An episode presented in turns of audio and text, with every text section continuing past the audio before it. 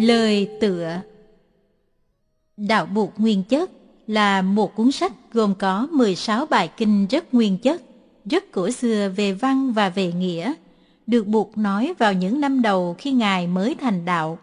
Những kinh này được dịch từ kinh Nghĩa Túc, phẩm thứ tư của kinh tập. Nghĩa là ý nghĩa. Ý nghĩa ở đây là ý nghĩa của giáo lý buộc dạy. Túc nghĩa là bàn chân, bước chân hay những câu thi kệ. Tiếng Phạn là Athapada. Atha trong tiếng Pali là Atha, tức là nghĩa. Pada trong tiếng Pali cũng là Pada, tức là bàn chân, bước chân hay câu thi kệ. Ta có thể định nghĩa, nghĩa túc là bước chân giáo nghĩa hoặc những câu thi kệ chuyên chở giáo nghĩa. Kinh nghĩa túc hiện có mặt trong tạng kinh Pali và cũng có mặt trong tạng Hán. Năm 1916, một học giả tên A.F. Rodolph Ono khai quật được năm tờ kinh bằng tiếng Phạn của kinh Nghĩa Túc. Nơi mà giáo sư Ono khám phá được năm tờ kinh Nghĩa Túc bằng tiếng Phạn ấy là di tích một kiến trúc ở Kadalik, Eastern Turkestan. Kadalik là một thành phố cổ nằm trên con đường tơ lụa phía nam sa mạc Taklamakan giữa thành phố Kotan và Kerija, này thuộc tỉnh Tân Cương của Trung Quốc. Các kinh điển lưu truyền dưới dạng thi kệ như Kinh Pháp Cú và Kinh Nghĩa Túc thường ngắn gọn xúc tích, đòi hỏi công phu học hỏi và nghiên cứu.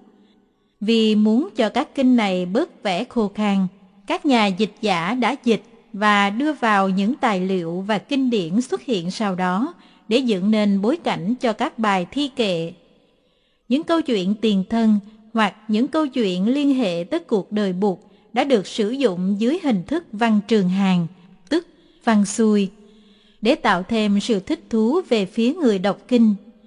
Trong cả hai truyền thống, Nam Tông và Bắc Tông, chuyện này đều đã xảy ra đó là trường hợp của các kinh pháp cú thí dụ và kinh nghĩa túc. Khi nghiên cứu và học hỏi, ta phải thấy được sự ráp nối này, ta mới tiếp thu được nghĩa lý của phần thi kệ mà không bị màu sắc, truyền thuyết và tôn giáo của phần trường hàng ảnh hưởng. Có thể bản tiếng Phạn đã được dịch từ bản tiếng Prakrit và kinh nghĩa túc chữ Hán mà ta hiện có có thể đã được dịch từ bản tiếng Phạn này. Bản dịch chữ Hán là công trình của một vị Phật tử cư sĩ tên là Chi Khiêm, thực hiện trong nửa đầu của thế kỷ thứ ba, có thể là tại chùa Kiến Sơ ở Kiến Nghiệp, tức là Nam Kinh ngày nay. Chùa Kiến Sơ là ngôi chùa Phật giáo đầu tiên tại nước Ngô do một vị thiền sư người Việt tên là Tăng Hội thiết lập. Thầy Tăng Hội sinh ở Giao Châu, cha là thương gia gốc nước Khương Cư, miền Bắc Ấn Độ. Mẹ là người Việt. Đi xuất gia từ hồi 11 tuổi, thanh tài, thầy Tăng Hội đã tổ chức dịch kinh và hoàng pháp ở Luy Châu, tức Giao Châu, trước khi qua nước Ngô để truyền bá chánh pháp. Thầy qua tới kinh đô kiến nghiệp năm 247. Chùa Kiến Sơ được thiết lập với sự yểm trợ của vua Ngô Tôn Quyền – khi thầy tăng hội qua tới nước Ngô, thì ở đó chưa có vị xuất gia nào cả. Thầy là vị xuất gia đầu tiên xuất hiện ở đó. Cư sĩ Chi Khiêm lúc đó đang được vua Ngô Tôn Quyền mời làm thầy dạy học cho thái tử. Chi Khiêm là người gốc nước Nhục Chi. Thầy Tăng Hội chắc chắn đã được vua Ngô Tôn Quyền giới thiệu với cư sĩ Chi Khiêm và hai người chắc hẳn đã làm việc tương đắc với nhau tại chùa Kiến Sơ. Vì cả hai đều có ý nguyện dịch thêm kinh tiếng Phạn ra tiếng Hán. Trong kinh lục độ tập của thầy Tăng Hội, có một chương của kinh Nghĩa Túc do cư sĩ Chi Khiêm dịch. Đây là một trong những bằng cớ về sự cộng tác thân thiết giữa hai người. Chùa Kiến Sơ có thể là nơi mà hai người đã để rất nhiều thì giờ đàm đạo và làm công việc dịch thuật. Hồi ấy, bốn bộ kinh A Hàm còn chưa được dịch ra chữ Hán.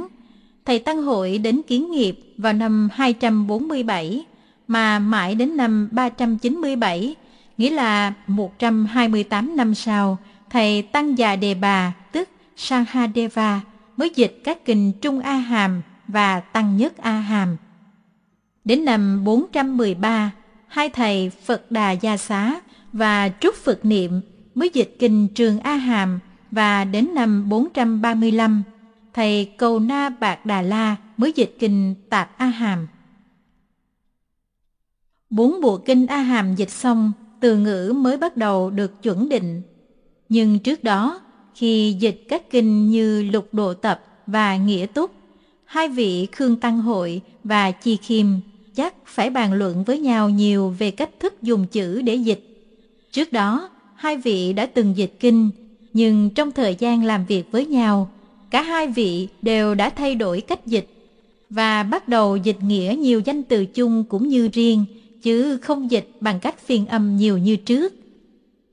Cả hai vị đều thoải mái sử dụng những danh từ tôn giáo và triết học có sẵn từ đời Hán để dịch những danh từ Phật học bằng tiếng Phạn. Vì vậy cho nên, lời văn của cả hai người đều đã trở nên tự nhiên và điển nhã hơn trước đó rất nhiều. Kinh Nghĩa Túc có một phần rất cổ và một phần mới biên tập sau đó nhiều trăm năm. Phần rất cổ ấy tương đương với phẩm Athavaka, phẩm thứ tư của kinh tập Sutta Nipata trong văn hệ Pali được lưu truyền dưới hình thức các câu thi kệ, cho nên mới gọi là túc. Phần mới biên tập là phần trường hàng, tức văn xuôi, có mục đích dựng lên khung cảnh cho phần thi kệ. Kinh điển truyền khẩu được bảo tồn dễ dàng hơn dưới dạng thi kệ vì dễ thuộc, dễ nhớ. Cho nên phần thi kệ trong các kinh thường là phần cổ nhất.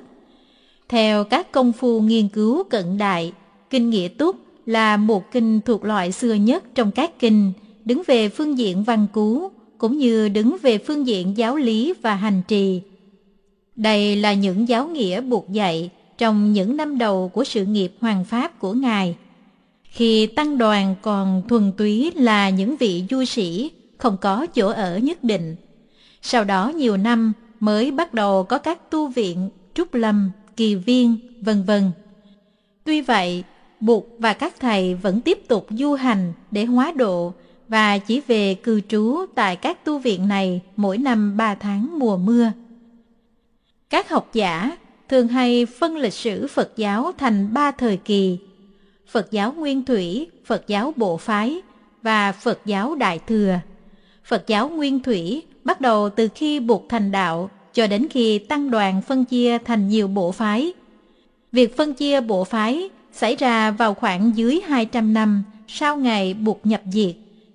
Kinh Nghĩa Túc được nói ra trong những năm đầu sau khi buộc thành đạo. Có thể nói rằng, kinh ấy đại diện cho giai đoạn đầu của đạo buộc nguyên thủy.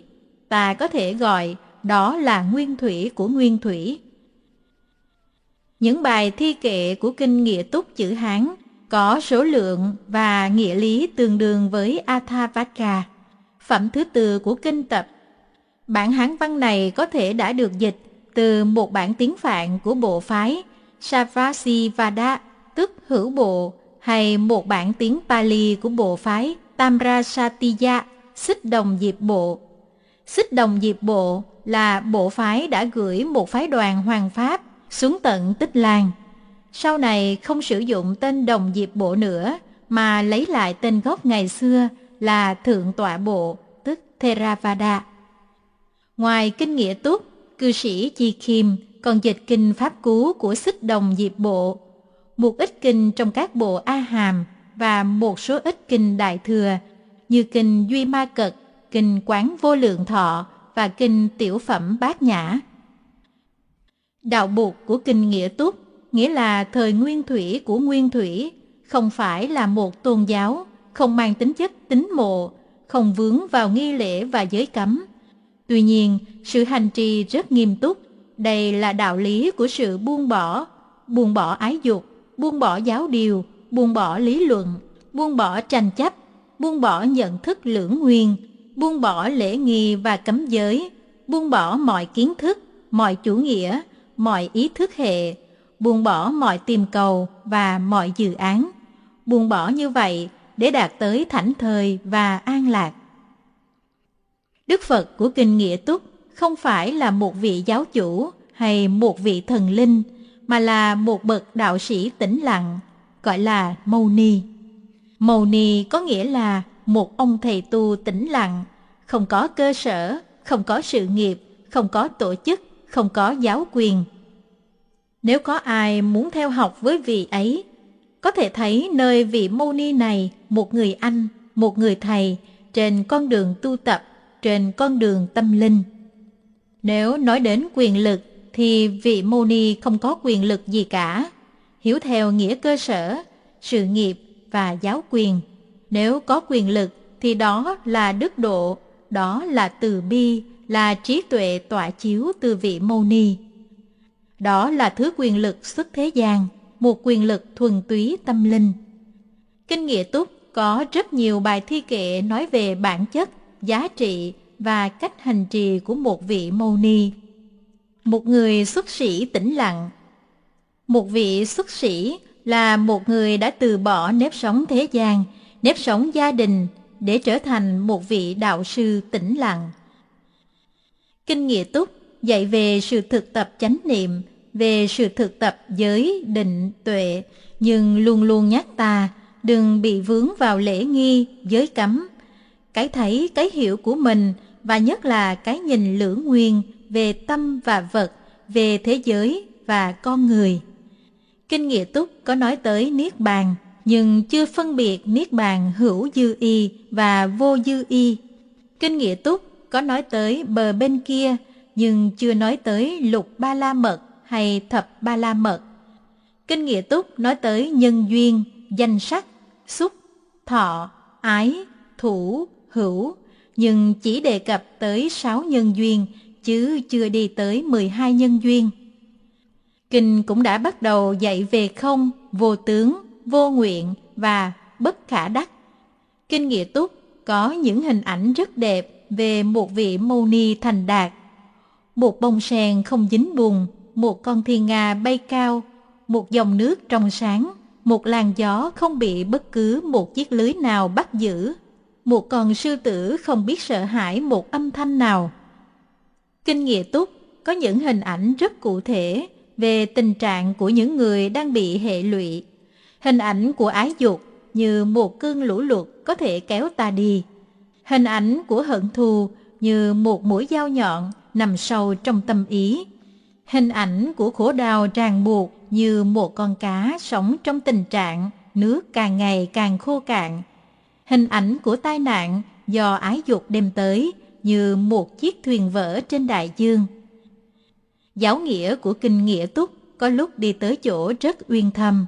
Uyên thâm đến độ có những học giả đã nói tới tính cách thần bí trong kinh nghĩa túc.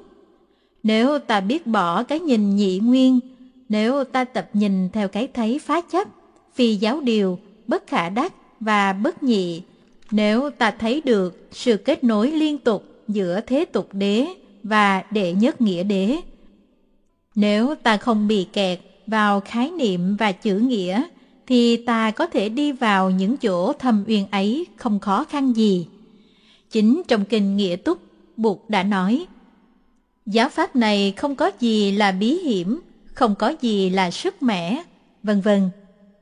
Không sức mẻ có nghĩa là toàn vẹn, không mâu thuẫn, nhưng đi sâu vào thì ta sẽ thấy được tính cách nhất trí.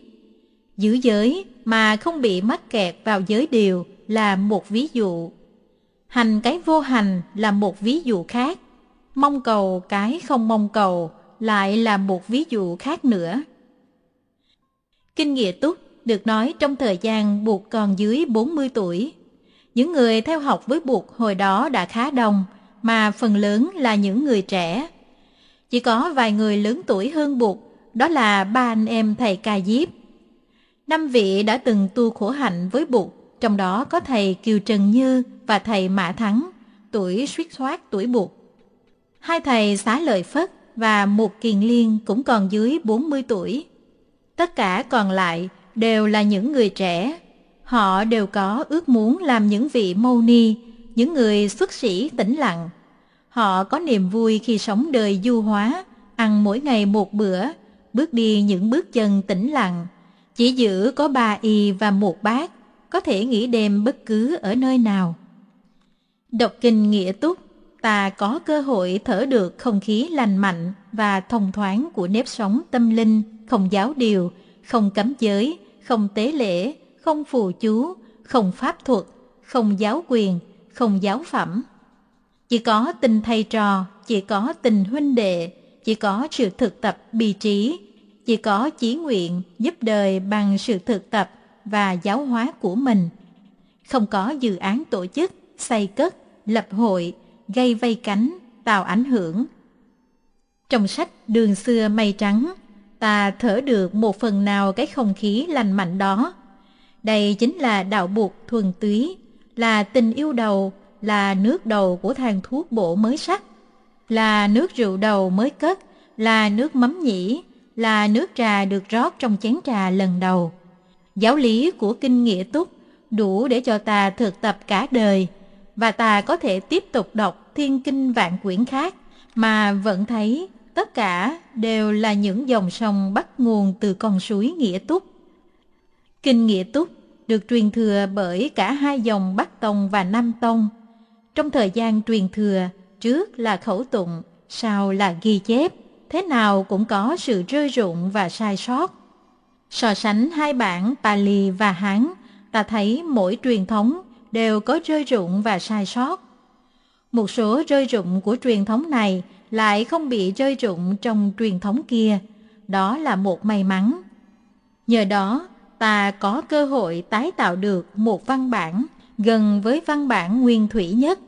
Đó là niềm vui khi so sánh nghiên cứu hai văn bản. Ngày trong việc sao chép cũng đã có những rơi rụng đáng kể. Trong lục độ tập kinh của thiền sư Tăng Hội có một chương của kinh Nghĩa Túc, đó là kinh Kính Diện Vương.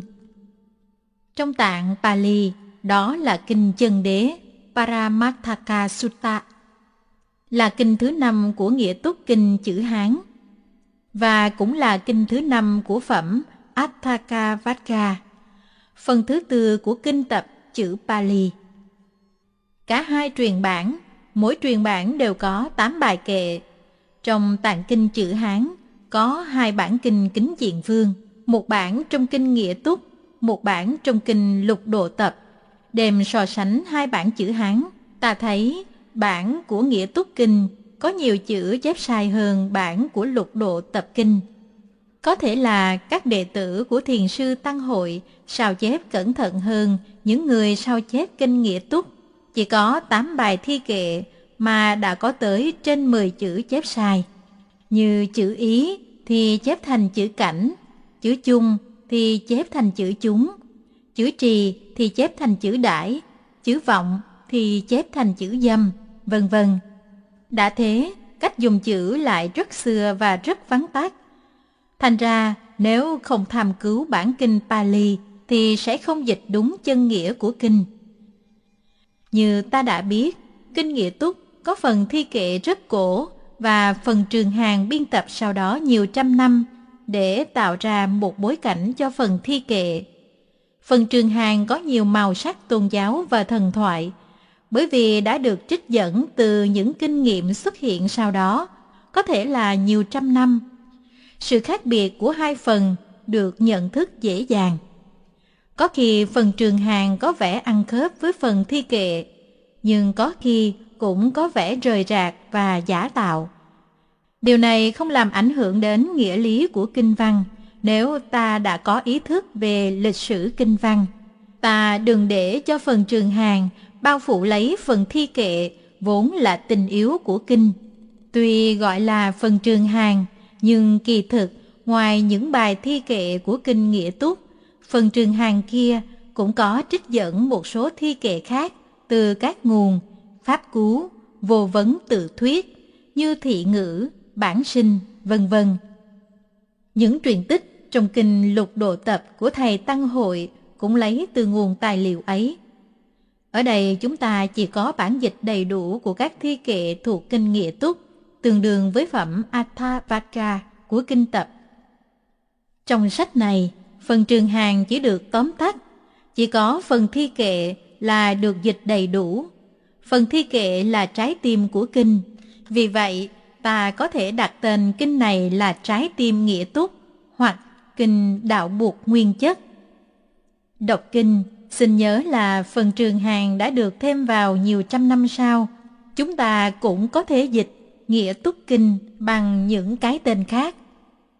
Atha nghĩa chính là ý nghĩa, nhưng Atha cũng có nghĩa là lợi ích, là nhu yếu, có khi nghĩa là quê nhà. Như mặt trời ban ngày đi ngang không gian bao la, nhưng buổi chiều lúc nào cũng về ngủ ở chân trời phương Tây. Phương Tây là nhà của mặt trời, vậy ta cũng có thể dịch nghĩa túc kinh là kinh về nhà. Thích nhất hạnh